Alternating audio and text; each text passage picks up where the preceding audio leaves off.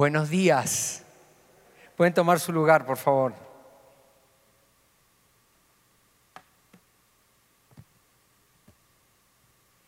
Siempre es un enorme privilegio estar en Parral. Me encanta venir a Parral. Y en Parral me encanta porque siempre uno termina en la Ortiz Mena. De hecho, saliendo del hotel para aquí, este, pusimos en el Google y nos mandó para otro lado una de las extensiones que ustedes tienen de iglesia y ya dije, ya. Y así es la vida. Cuando uno quiere improvisar, le va mal. Uno tiene que volver a las escrituras y tiene que volver al único camino, la verdad y la vida que es Cristo. Él está aquí, así que dar un aplauso fuerte, fuerte, fuerte.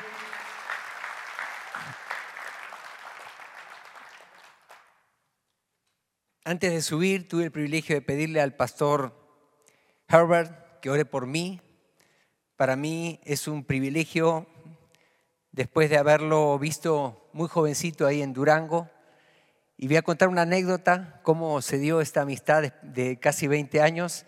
Fue por culpa tuya que nosotros llegamos a este lugar, porque ahí en Durango se hablaba mucho de vida abundante.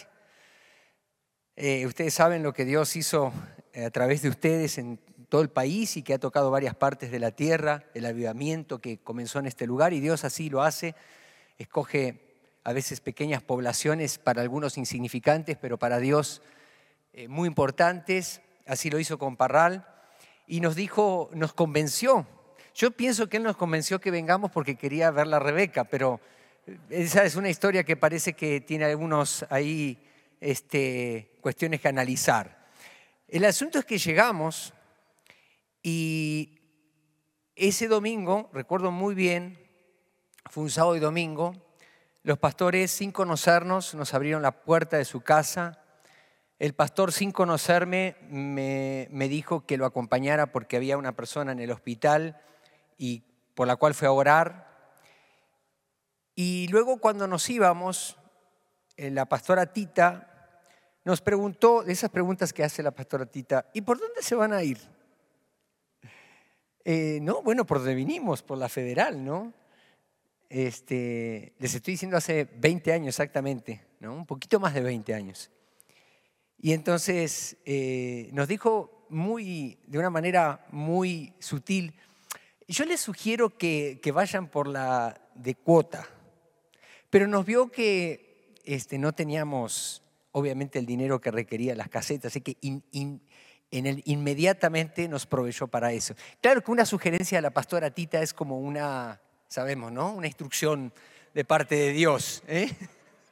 Sí. Así que obviamente era tarde y eso fue lo que hicimos. Pero lo más chistoso de la anécdota, porque lo más eh, interesante, es que cuando faltaban exactamente 50 kilómetros para llegar a Durango, nos quedamos sin gasolina.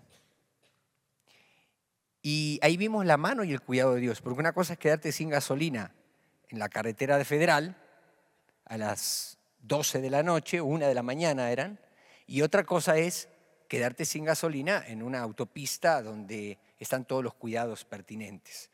Eh, bueno, ya exhibí mi falta de fe, obviamente, y la falta de recursos, pero lo que quiero resaltar es que esto ha caracterizado nuestra relación por más de 20 años una, una incluirnos en su familia, en el living de su casa sin conocernos, incluirlos, incluirnos en su ministerio sin conocernos, incluirnos en su cuidado, su mentoreo. Y así ha sido por más de 20 años. Así que yo honro a los que son nuestros pastores y para mí es un privilegio y además una enorme responsabilidad, porque esta no es cualquier casa. Predicar en la casa de tus pastores, en la casa que Dios les dio, y ahora los pastores Herbert y Rebeca. Y yo quiero que los honremos, porque son, parecen chavos, pero no son tan chavos. Y son muy maduros y son gente de Dios que Dios tiene para esta ciudad. Así que démosle un aplauso a los pastores Bremer, a los pastores Torruela,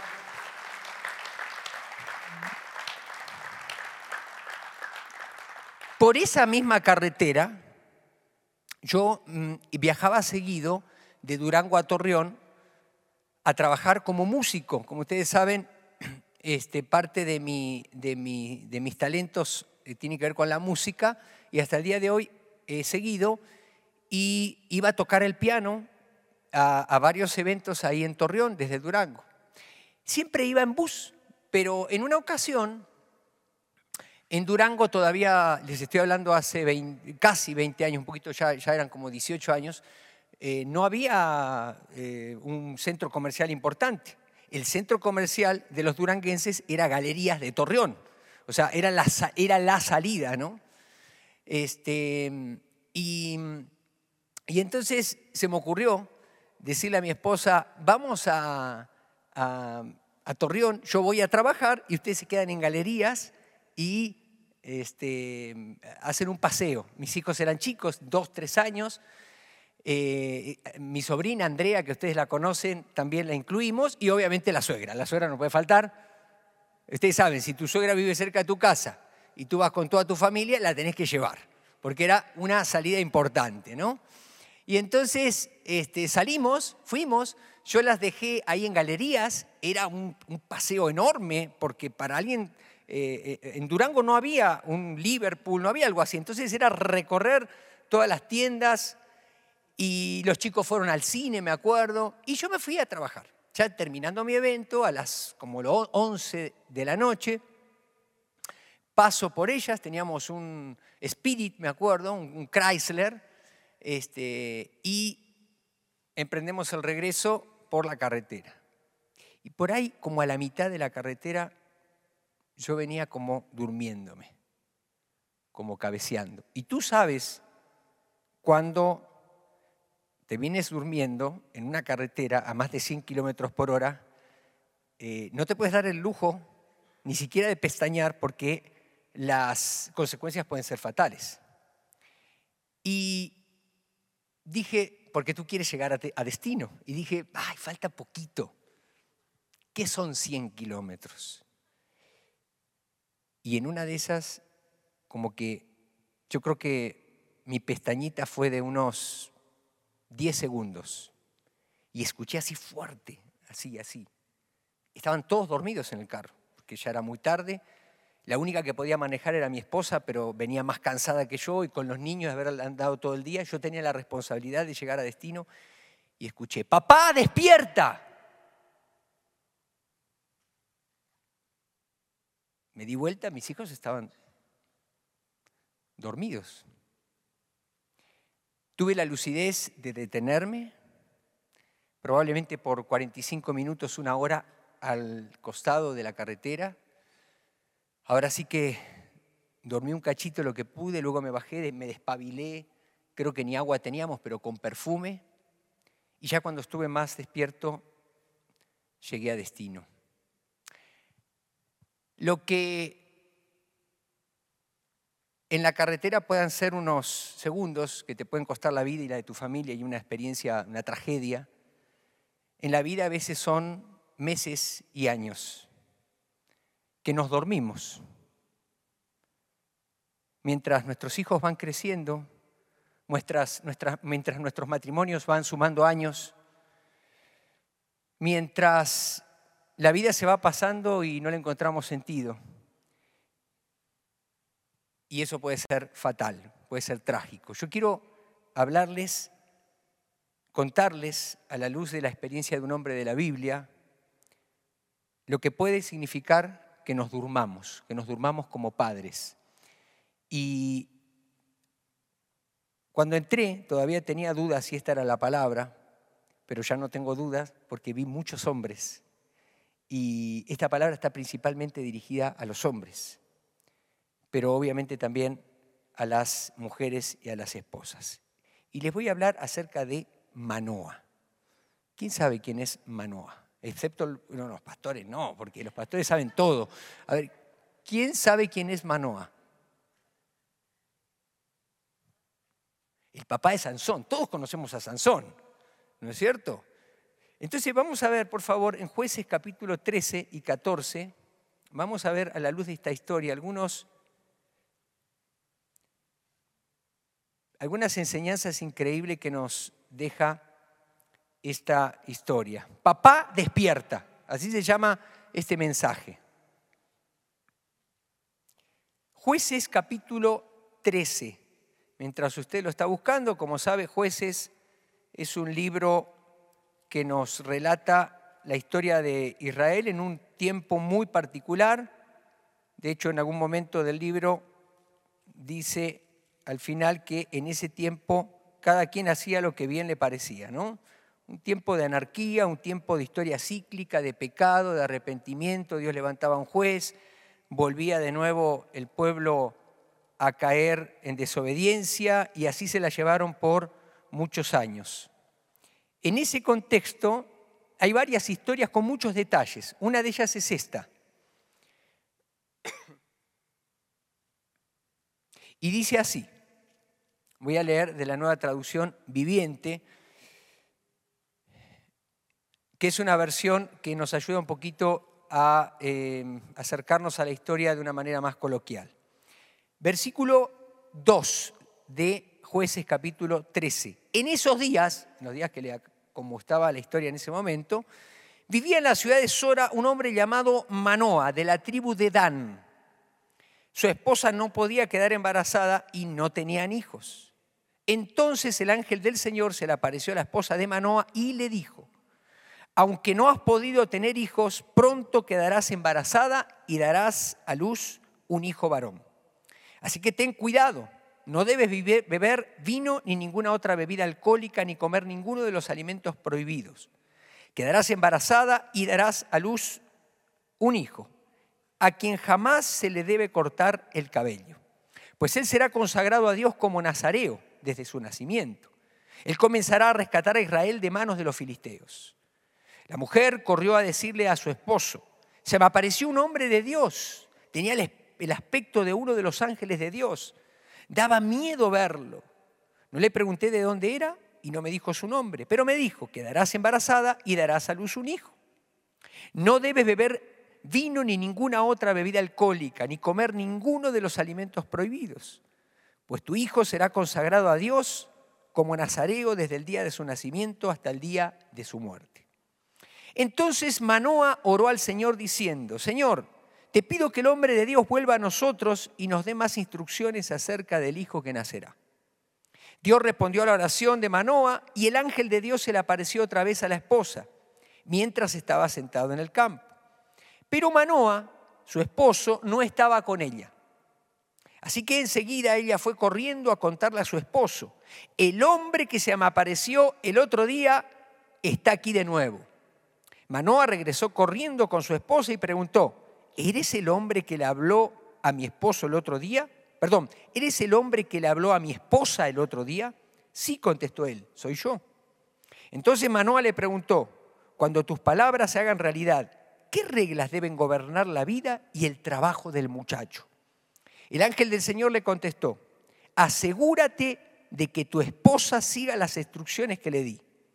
No debe comer uvas ni pasas, ni beber vino u otra bebida alcohólica ni comer ningún alimento prohibido. Entonces Manoa le dijo al ángel del Señor, por favor, quédate aquí hasta que preparemos un cabrito para que comas. Me quedaré, le contestó el ángel del Señor, pero no comeré nada. En cambio, puedes preparar una ofrenda quemada como sacrificio al Señor. Manoa no se daba cuenta de que era el ángel del Señor. Entonces Manoa le preguntó al ángel del Señor, ¿Cómo te llamas? Pues queremos honrarte cuando todo esto se haga realidad. ¿Para qué preguntas mi nombre? contestó el ángel del Señor. Es demasiado maravilloso para que tú lo comprendas. Después Manoa tomó un cabrito y una ofrenda de grano y ofreció todo sobre una piedra como sacrificio al Señor. Y mientras Manoa y su esposa observaban, el Señor hizo algo asombroso. Cuando las llamas del altar se elevaron hacia el cielo, el ángel del Señor ascendió en medio del fuego.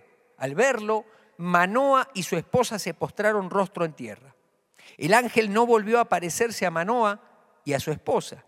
Entonces Manoa finalmente se dio cuenta de que era el ángel del Señor y le dijo a su esposa, seguramente moriremos porque hemos visto a Dios.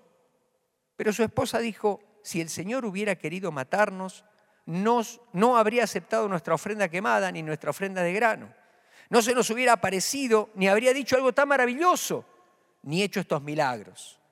Así que cuando nació su hijo, ella lo llamó Sansón.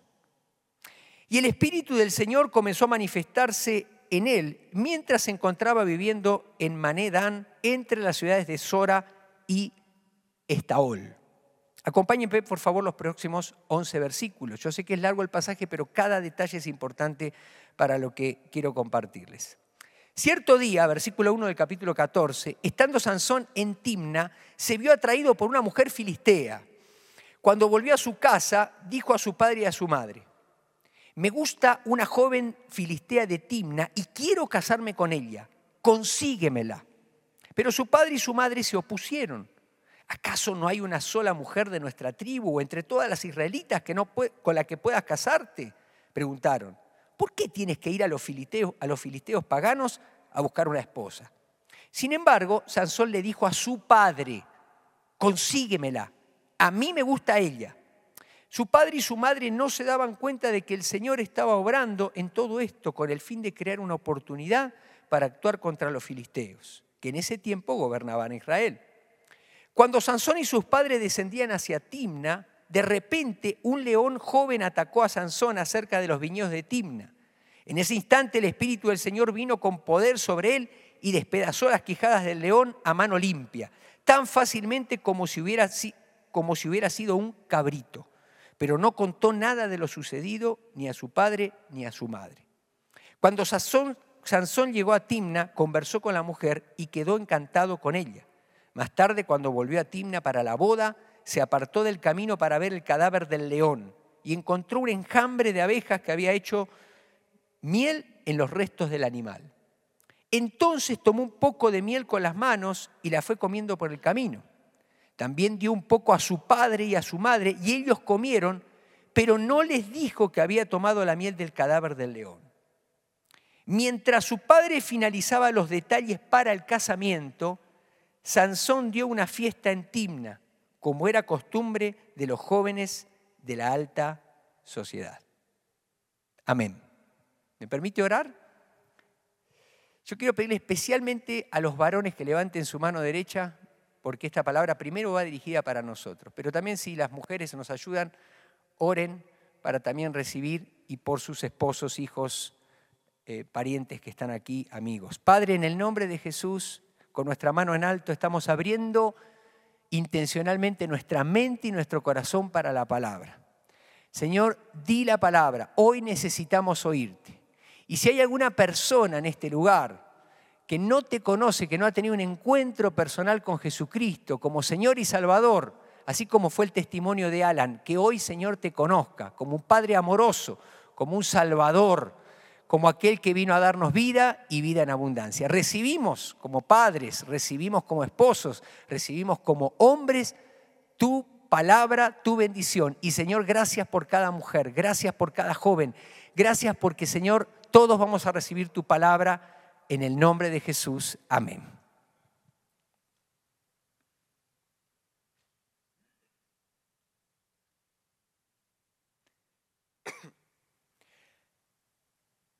Quiero compartirte cuatro áreas en las que necesitamos despertar los hombres. En primer lugar, en nuestra relación con Dios. Dios no nos puede hablar si estamos desconectados. Cada detalle de la historia es importante. Cada vez que el ángel del Señor quiere hablarle a la familia, ¿con quién se dirige? Pero en esta historia, ¿con quién se dirige? Con ella. Va con ella. ¿Sí se dio cuenta de eso? Va con ella. Versículo 3 del capítulo 13. Entonces el ángel del Señor, del Señor se le apareció a la esposa de Manoa o sea, de la familia, el ángel no pierde el tiempo. Nosotros sabemos que el ángel del Señor es, eh, en teología se llama una teofanía, una manifestación de Dios de manera corpórea, muy clara, muy específica. No perdió el tiempo, fue con la que estaba conectada. Y en el versículo 9, nuevamente dice, Dios respondió a la oración de Manoa y el ángel de Dios se le apareció otra vez, y aclara, a la esposa. Muchos varones descansan en el hecho de que sus piadosas esposas están conectadas con Dios. Y fungen como una especie de oráculo divino. Que Dios te hable. Tú lees la Biblia, que Dios, tú te conectas. Yo trabajo, yo soy el proveedor. Esto las abruma a ellas y las desequilibra. Es mucha carga. Las mujeres que tienen a su esposo en la casa necesitan nuestras esposas que nosotros estemos conectados con Dios. Ambos necesitamos escuchar a Dios. Claro que yo creo que Dios les habla a nuestras esposas, obviamente, y ahora lo vamos a ver más adelante. Y muchas veces nosotros tenemos que escucharlas a ellas para saber hacia dónde. La desconexión de ambos es una tragedia para nuestros hijos, porque estamos hablando de una, en un fin de semana acerca de la paternidad y por eso este mensaje. Ya lo vimos ayer en los talleres, el viernes también con los muchachos. Pero la desconexión de un padre, de un hombre, es fatal. Es una tragedia tremenda, porque afecta al matrimonio y afecta la vida de nuestros hijos. Pensaba en el ejemplo de José, el papá eh, adoptivo de nuestro Señor Jesucristo. Escucha cuatro veces en sueño al Señor, porque Dios le hablaba en sueños, él, él, tenía este lenguaje. Y no, no buscó confirmación, como Manoa, que al cada rato está buscando confirmación, simplemente obedeció. ¿Por qué Dios no nos habla a los hombres? Porque Dios no habla a quien no está dispuesto a obedecer. Dice muy clara la escritura. Dice que la revelación viene para los que están listos para hacer la voluntad de Dios. Y muchas veces nosotros estamos atorados en cosas que Dios ya nos dijo, y hasta que no volvamos a ellas y obedezcamos lo último que Dios nos dijo, Dios no nos va a decir algo nuevo. Así que yo quiero animarte en primer lugar, varón, a que busques conectarte con Dios. Esto es una es nuestra primera responsabilidad. Quizá tú dices, bueno, yo no estoy casado, yo todavía no necesito porque no me urge. Te urge absolutamente, porque siempre le digo a los, a los jóvenes en, la, en la congregación, la mejor forma de ser un, eh, en el futuro un buen padre, un buen esposo, es que ahora te prepares como si estuvieras casado, como si fueras padre, empezando a administrar tu propia vida. Si no puedes tú con ti mismo en buscar esa relación con el Señor, buscar esa intimidad, buscar esa soledad, porque los hombres necesitamos por naturaleza y por diseño pasar tiempo solos. Nos abruman las cosas y no podemos estar siempre refugiándonos en el trabajo o excusándonos detrás de estoy muy cansado. Somos los primeros que nos tendríamos que conectar a los tiempos de oración, los primeros que tendríamos que llegar a, a las reuniones presenciales, somos los primeros que tendríamos que levantarnos temprano para no llegar tarde a la reunión. Yo sé que aquí no pasa, pero yo les cuento alguna anécdota de allá. Nosotros tuvimos que trabajar mucho en esto. y, con respecto a la puntualidad. Y, muchos, muchas familias llegaban, venían llegando, ¿no es cierto? Estamos lejos, así que bueno, era una buena excusa. Pero resulta que yo no veo que nadie llegue tarde a una cita de trabajo. Yo no veo que nadie llegue tarde a una cita con alguna autoridad, algún, cuando alguien quiere conseguir algo. Y esto, esto lo aprendí de sus pastores. Es decir, nosotros necesitamos honrar al Señor en primer lugar. Y y lo que me di cuenta es cuando hablando con los hombres es que casi todos ponían la misma excusa. No, pastor, es que usted no sabe. Mi esposa hasta que se termina de arreglar. Yo sé que no, sucede acá, ¿no? No, no sabe. Mis hijos, entonces, ¿qué hacíamos? el síndrome de Adán, ¿no? Le echamos la culpa a, a la esposa, a los hijos. Y entonces yo les dije, mira, bien fácil. Tú le dices, mi amor, ahí te dejo el carro, yo me agarro un taxi, me agarro un camión, me agarro allá, en Durango es como aquí, y yo me voy para llegar temprano. Te doy un domingo, a lo más dos, y vas a ver cómo todos están listos temprano. Pero tú tienes que dar el primer paso, tú tienes que poner el ejemplo. Y así es en todo. Este es el diseño de Dios. En segundo lugar, necesitamos despertar en relación con nuestras esposas. Ellas no son una amenaza a nuestra hombría, sino nuestros mejores aliados en la paternidad. Manoa trató a su esposa como si su testimonio no tuviera ningún valor. Y encima pide confirmación a través de información detallada.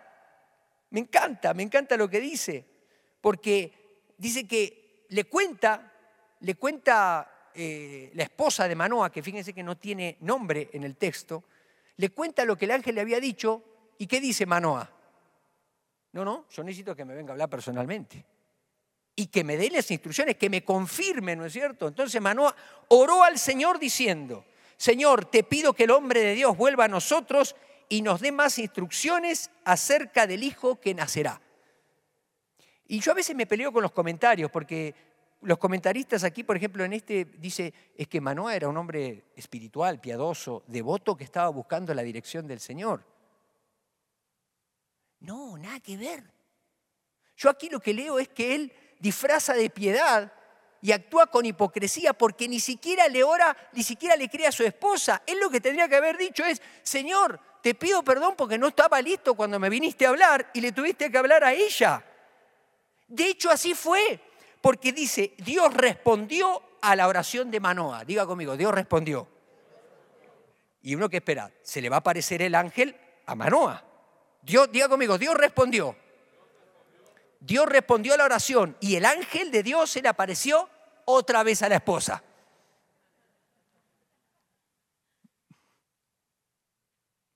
Mientras estaba sentada en el campo. Pero Manoa, su esposo, no estaba con ella. Así que enseguida ella fue corriendo a contarle a su esposo. Eh, la esposa de Manoa era una mujer sujeta, era una mujer que se referenciaba con su esposo. O sea, era una mujer que entendía muy bien el reino pero él no. Viene él y dice, ¿eres el hombre que le habló a mi esposa el otro día? Sí, contestó. Entonces Manuel le preguntó, cuando tus palabras se hagan realidad, ¿qué reglas debe gobernar la vida y el trabajo del muchacho? Pero si diez, usa como cinco versículos antes para explicar todas las instrucciones, todo, el corte del cabello, qué tipo de bebida, todo ya se lo había dado como un, un checklist, así va a ser esto, esto y esto. Pero el tipo, como era machista y no le creía que Dios le podía hablar a su esposa, él, ¿qué pide? No, que Dios me hable a mí. O sea, estaba desconectado con Dios, pero además tenía una actitud machista respecto de su esposa. y la ve como un asistente la conducta de Manoa revela eminentemente esta actitud machista al punto que en el versículo 24 confirma todo lo que les estoy diciendo. Así que cuando nació su hijo, versículo 24 del capítulo 13, ella, diga conmigo, ella lo llamó Sansón. ¿Quién le puso el nombre al chico? ¿Y dónde estaba él? ¿Quién le puso el nombre a Jesús? José. O sea, la instrucción se le dio al padre,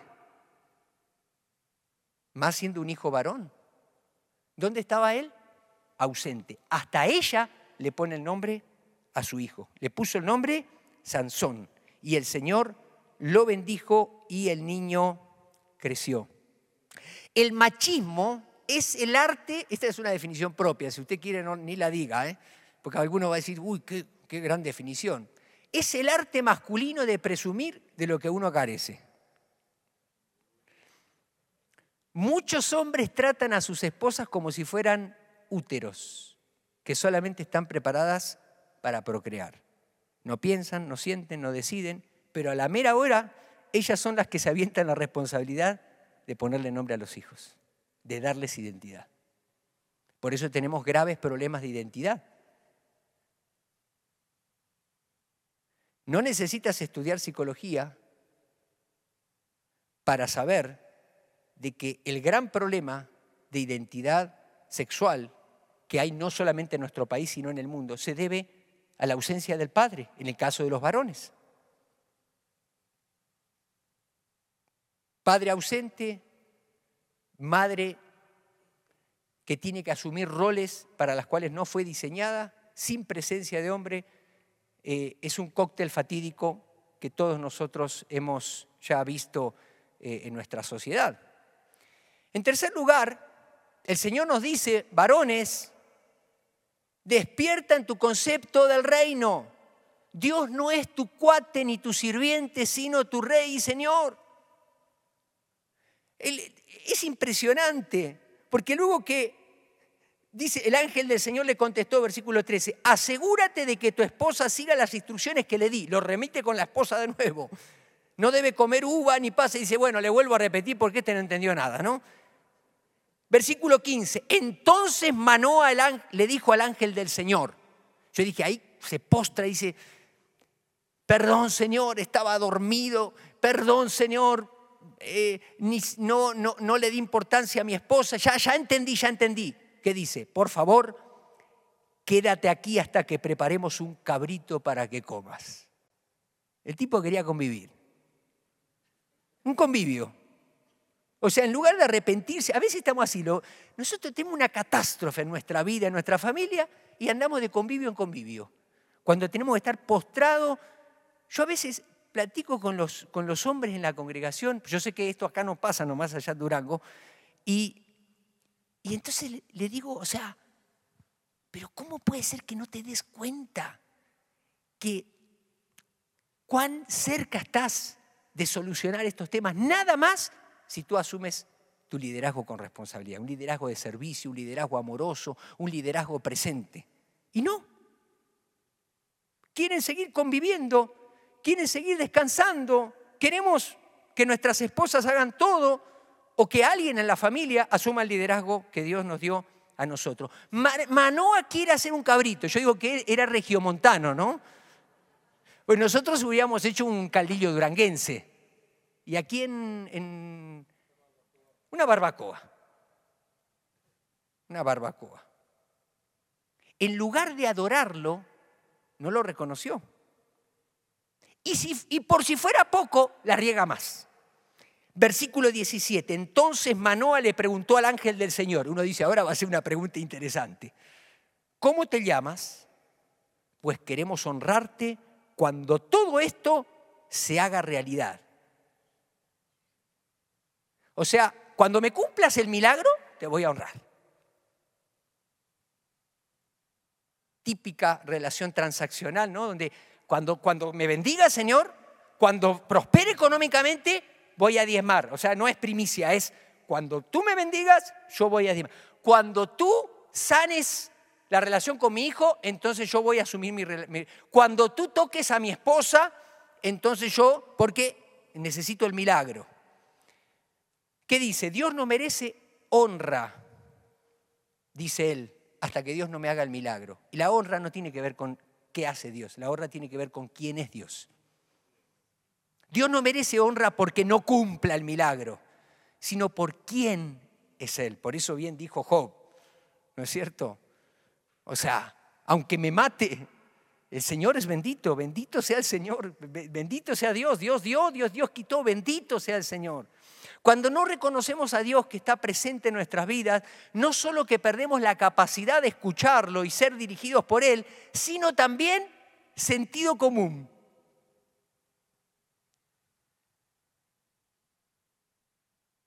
A veces nosotros andamos buscando la revelación del Espíritu Santo, que Dios me hable a través de algo, y lo único que Dios quiere que, que recobremos para empezar a Dios a hablarnos es sentido común.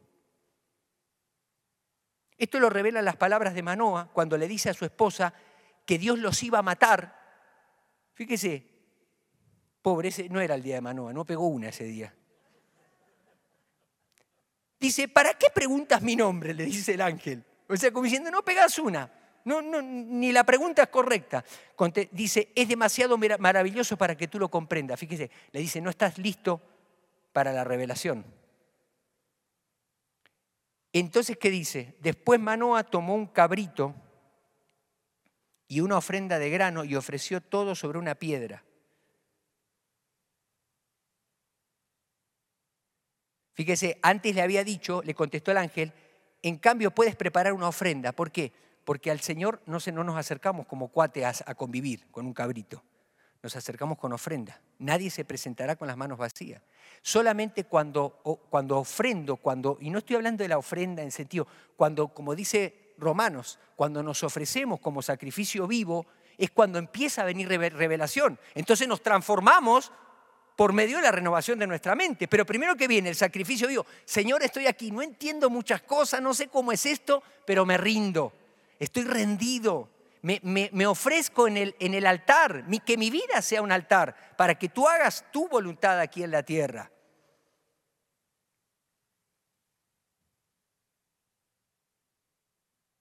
Versículo 21. El ángel no volvió a aparecerse a Manoa y su esposa. Entonces Manoa finalmente se dio cuenta de que era el ángel del Señor. Finalmente. Y le dijo a su esposa, seguramente moriremos porque hemos visto a Dios. A ver, hagan todo conmigo, los varones, hagan así.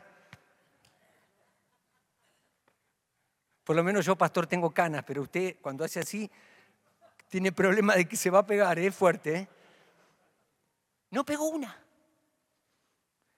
O sea, él quiso, dijo, ahora voy a decir la, la declaración teológica del día. Seguramente moriremos porque hemos visto a Dios. Pero su esposa dijo, me encanta la esposa de Manuel, si el Señor hubiera querido matarnos, no habría aceptado nuestra ofrenda quemada, ni nuestra ofrenda de grano.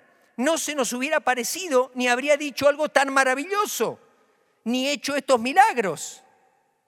Sentido común. Ya nos hubiera matado, pasaron demasiadas cosas. Pero ¿cuál es el, secreto aquí?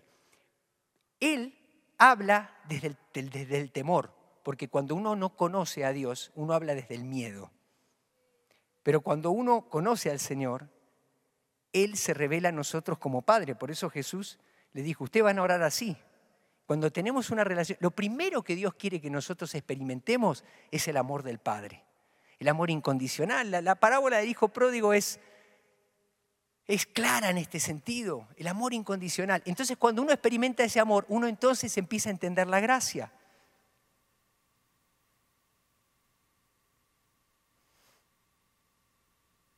Querido papá, queridos hombres, queridos jóvenes que no son papá pero van a ser papás. No puede seguir dormido, no puede seguir postergando la honra a Dios. Es hora de asumir nuestra responsabilidad y esto comienza con nosotros. El orden de Dios es soy hombre, soy esposo, soy padre. En el caso de que tengas un llamado muy peculiar a servir al Señor y tengas el don de celibato, soy hombre y sirves al Señor así. Pero la mayoría de nosotros, hombre, esposo y padre. Diga conmigo, hombre, esposo y padre. Yo sé que aquí no pasa, pero en Durango el promedio de los hombres primero son padres, luego esposos y cuando está terminando la vida se dan cuenta de lo que significa ser hombres. Eso pasa en todo México y en toda América Latina.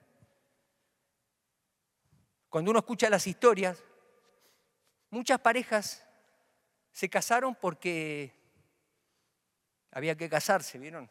Y luego antes había que fingir que estaba todo bien. Entonces resulta el nene apareció siete mesino. Y no daban las cuentas, ¿no? ¿Por qué? Porque de repente, de repente, ¿no es cierto? Pasó algo, y, había que asumir la responsabilidad. Y luego, para regarla, asumir la responsabilidad era igual a casarse. Y no me voy a meter en esos temas. Pero luego lo que me doy cuenta es que al final de los días estamos empezando a entender, Dios quiere que reviertas esta dinámica. Por último, el Señor nos dice, despierta en tu relación con tus hijos.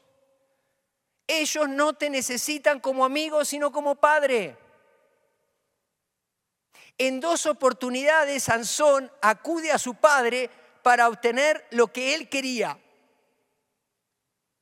Me encanta, me encanta cómo, cada detalle del cronista de jueces es relevante. Versículo 2, versículo 1 del capítulo 14. Cierto día cuando Sansón, Sansón estaba en Timna, se vio atraído por una mujer filistea. A Sansón le gustaba, toda mujer que pasara por al lado le gustaba a él. Y si era de pagana, mejor todavía. Se vio atraído y cuando volvió a su casa dijo a su padre y a su madre, me gusta una joven filistea y quiero casarme con ella. Consíganmela. Pero su padre y su madre se opusieron. porque tenían un principio. ¿Acaso no hay una sola mujer de nuestra tribu en toda Israel con la que puedas casarte? ¿Por qué tienes que ir a los filisteos? Eso ya se habían aprendido, ¿no? Lo del yugo igual, ¿no? Sin embargo, esto es clave, versículo 3 al final, sin embargo, Sansón le dijo a su... Ay, fue con papito.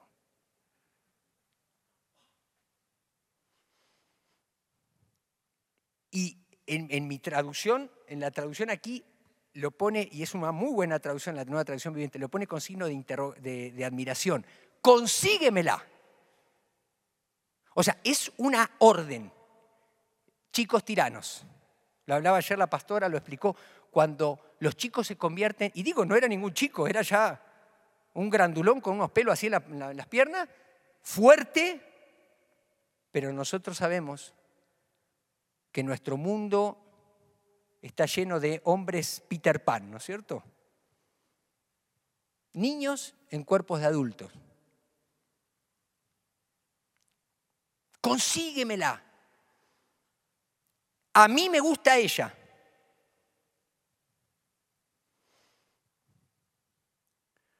Y luego vemos la conducta de Manoa cediendo al capricho de su hijo, organizándole la boda e incluyendo a los amigotes de la High Sociality.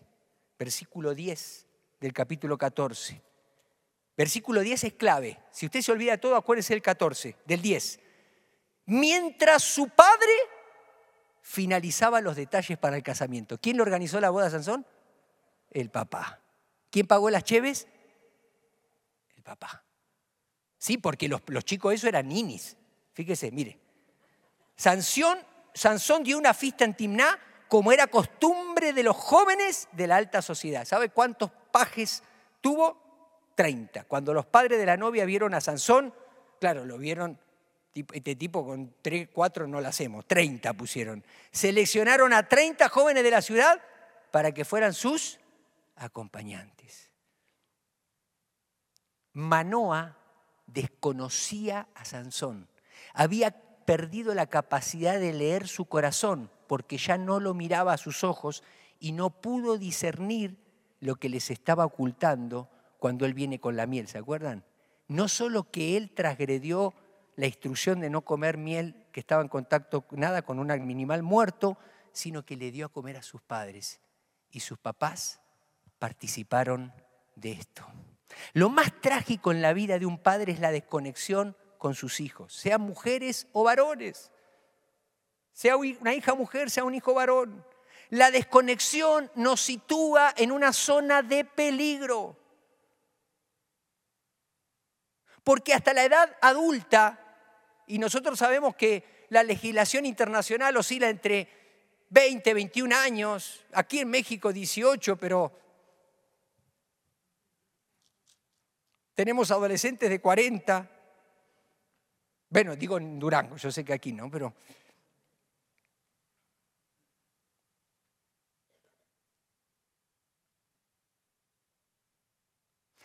Nosotros somos quienes les damos seguridad al escucharles, orientarles, protegerles, mentorearles, disciplinarles, facilitarles, acompañarles.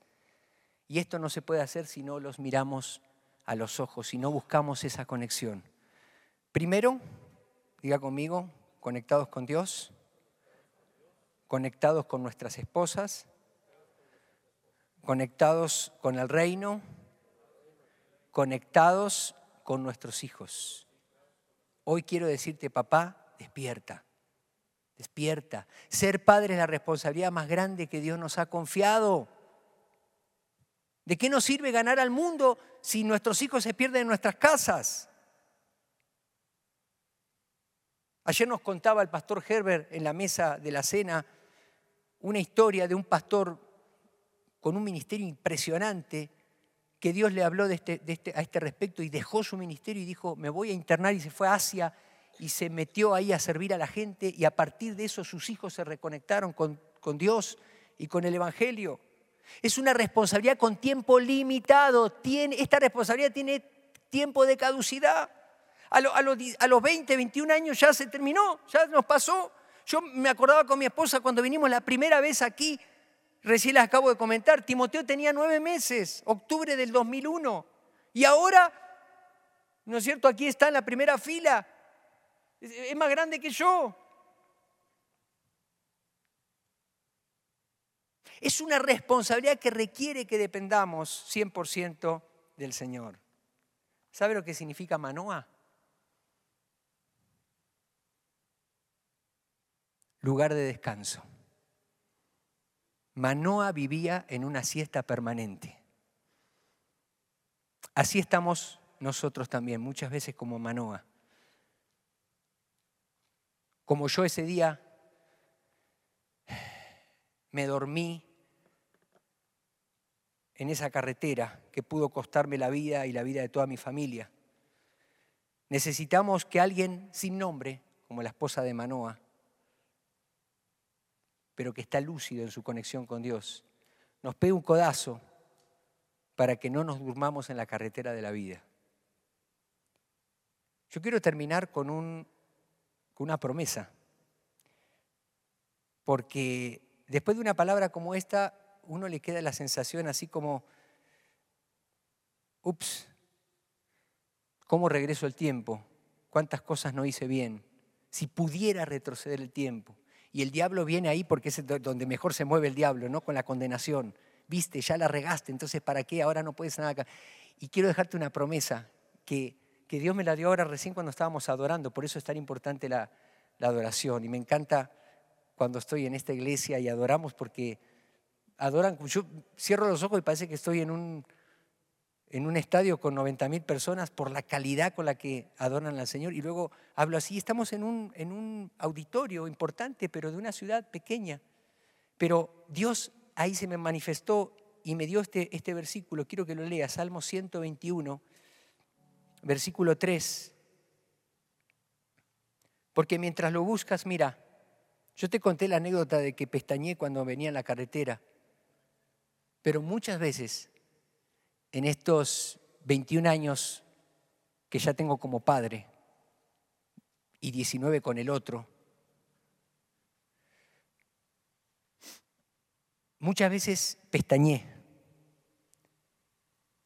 y, muchas veces no miré a mis ojos, a mis hijos a los ojos y estuve a punto de comer la miel.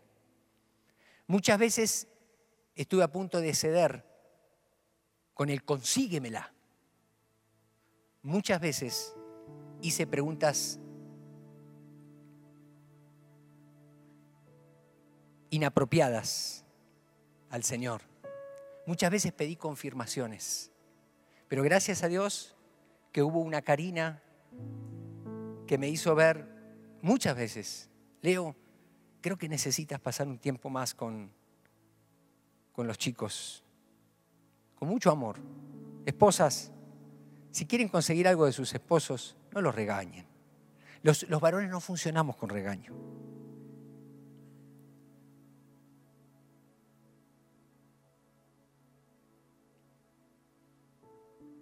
Muchas veces el Señor utilizó a sus pastores con una frase, con una, mira, tienes que, presta atención a esto. Muchas veces Dios nos pone alrededor de nosotros gente, a veces anónima, que nos lleva a despertar del sueño en el que vivimos y en medio del cual no suceden las cosas que Dios quiere que sucedan. Por eso este, este, este, este versículo viene a liberarte, es una promesa de parte del Señor. Levanto, versículo 1, la vista hacia los hacia las montañas. ¿Viene de allí mi ayuda? Mi ayuda viene del Señor, quien hizo el cielo y la tierra. Él no permitirá que tropieces, el que te cuida no se dormirá. En efecto, el que cuida Israel nunca duerme ni se adormece.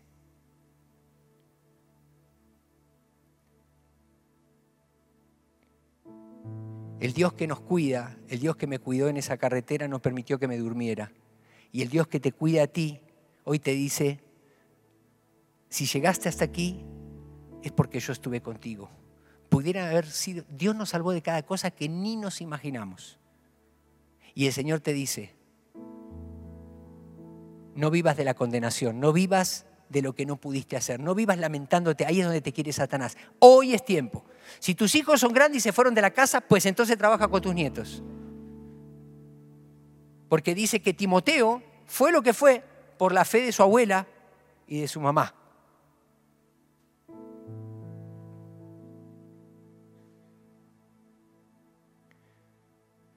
Si estás solo o sola criando a tus hijos, tampoco se excusa, porque Dios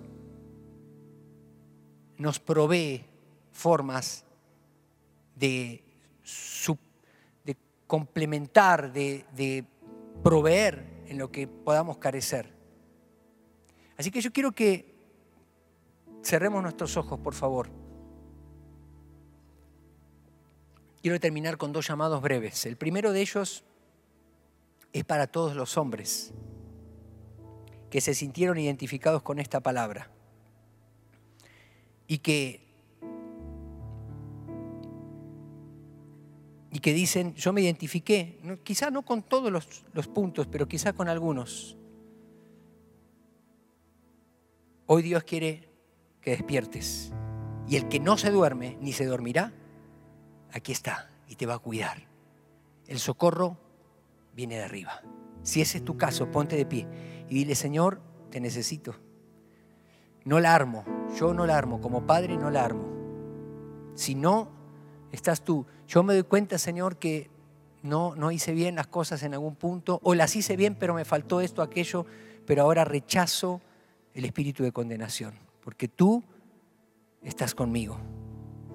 Y despierto, despierto, despierto, para conectarme con, contigo. Despierto, Señor, para conectarme con el reino. Despierto para conectarme con mi cónyuge. Despierto para conectarme con mis hijos. Padre, en el nombre de Jesús, yo te pido por estos varones valientes que están en este lugar. Te pido por estos hombres, por estos esposos, por estos papás. Si puedes, levanta tus manos al cielo en señal de ¿De dónde vendrá mi socorro? Viene de ti, el que no se duerme ni se dormirá. Señor, como hombres confesamos que muchas veces nos hemos dormido en la carretera de la vida. Muchas veces. Cosas muy evidentes pasaron por alto a nuestros ojos. De nuestros hijos, no solamente de nuestros hijos biológicos, sino también de nuestros hijos espirituales. Te pedimos perdón, Señor. Perdónanos perdónanos, confesamos nuestra falta de atención, nuestra desconexión, pero hoy, Señor, queremos reconectarnos y es solamente por tu Espíritu. Recibimos ahora la gracia, el favor de tu Espíritu, Señor. Echamos fuera la condenación, porque el que, el que nunca se durmió está con nosotros y de Él viene nuestro socorro. Recibimos esa libertad. Y ahora abrimos los ojos para ver lo que no veíamos. Ahora, Señor, abrimos nuestro corazón para fluir en el liderazgo que viene del cielo, no en el de la sociedad, no en el de la tradición. Abrimos, Señor, nuestro corazón y nuestra mente para ser los padres, los esposos y los hombres conforme tu diseño, para que venga el cielo a la tierra. Asumimos esa responsabilidad en el nombre de Jesús. Quiero hacer un llamado más. Si tú quizá dices, yo todavía no he conocido a Dios como lo conoció Alan en, el testimonio. No lo has conocido como, no puede ser el Padre que, que recién decíamos que Dios quiere que seamos, porque no has experimentado el, tampoco el, amor perfecto e incondicional del Padre y solamente vives de tapar agujeros, de la condenación, de mostrarte que no sos tan malo, de mostrarte que eres gente decente, yo quiero decirte que ninguno de nosotros puede ser salvo a no ser por la sangre de Cristo. Ninguno de nosotros. Así que si estás en este lugar, otra vez cerremos nuestros ojos todos, seas hombre, seas mujer, seas joven, seas anciano, seas un adolescente, seas un niño y ya entiendas esto. Si estás en este lugar y pudiste captar lo que dice este salmo, del que nunca se duerme ni se va a dormir, está aquí, estuvo siempre ahí para cuidarte. Yo quiero decirte que ese Padre perfecto y amoroso envió a su único Hijo, Jesucristo, a morir por nosotros en la cruz. Fue como ese hermano mayor de la parábola, pero no el que se quedó en la casa quejándose, sino fue a buscar al hermano que estaba perdido. Nosotros, todos nosotros estábamos perdidos, todos nosotros nos descarriamos, todos nosotros merecíamos la muerte, pero Jesucristo vino a salvarnos.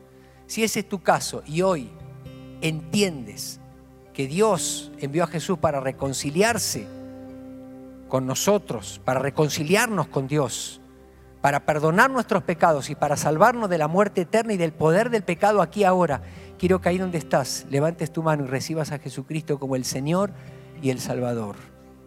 Ten fe. Hoy Dios te da confianza. Dios te bendiga, Dios te bendiga, varón. Dios te bendiga, Dios te bendiga, Dios te bendiga, mujer. Dios te bendiga, señora. Dios te bendiga, señorita. Dios te bendiga, joven. Todos los que levantaron la mano, no la bajes, porque Jesús no tuvo vergüenza de ti cuando murió en la cruz. Es un momento glorioso, maravilloso. Si no recibiste a Jesús como el Señor el Salvador, hoy es tu primera vez y lo estás diciendo con todo tu corazón. Hoy entendiste el Evangelio, la buena noticia. Quiero que con tu mano en alto vengas aquí, adelante, por favor. Ven aquí. Los que, los que levantaron la, la mano. Yo no los conozco, pero vi varios que levantaron la mano. Vente con tu mano. Vente. Vente aquí adelante. Si eres hombre o mujer, no importa. Los que levantaron la mano, vénganse. Vénganse. Vénganse. Quizás te estás reconciliando con el Señor, no sé. Dios no, no, no se avergüenza de ti. Al contrario, es un momento glorioso. Vente. Por allí también dos personas levantaron la mano. Vente, porque hay gozo por un pecador que se arrepiente. Vente, qué lindo. aunque te cueste moverte por las muletas, pero hoy Dios honra tu, decisión, tu, tu voluntad es importante manifestarla.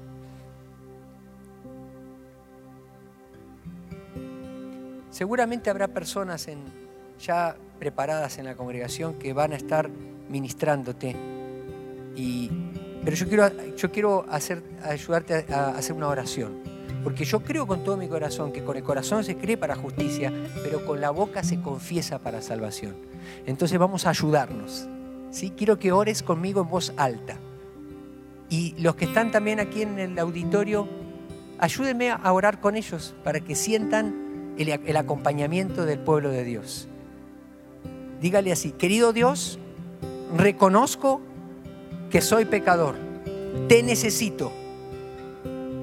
Creo que Jesucristo, tu único Hijo, murió por mí en la cruz para perdonarme y para salvarme. Me arrepiento de mis pecados. Te entrego mi vida.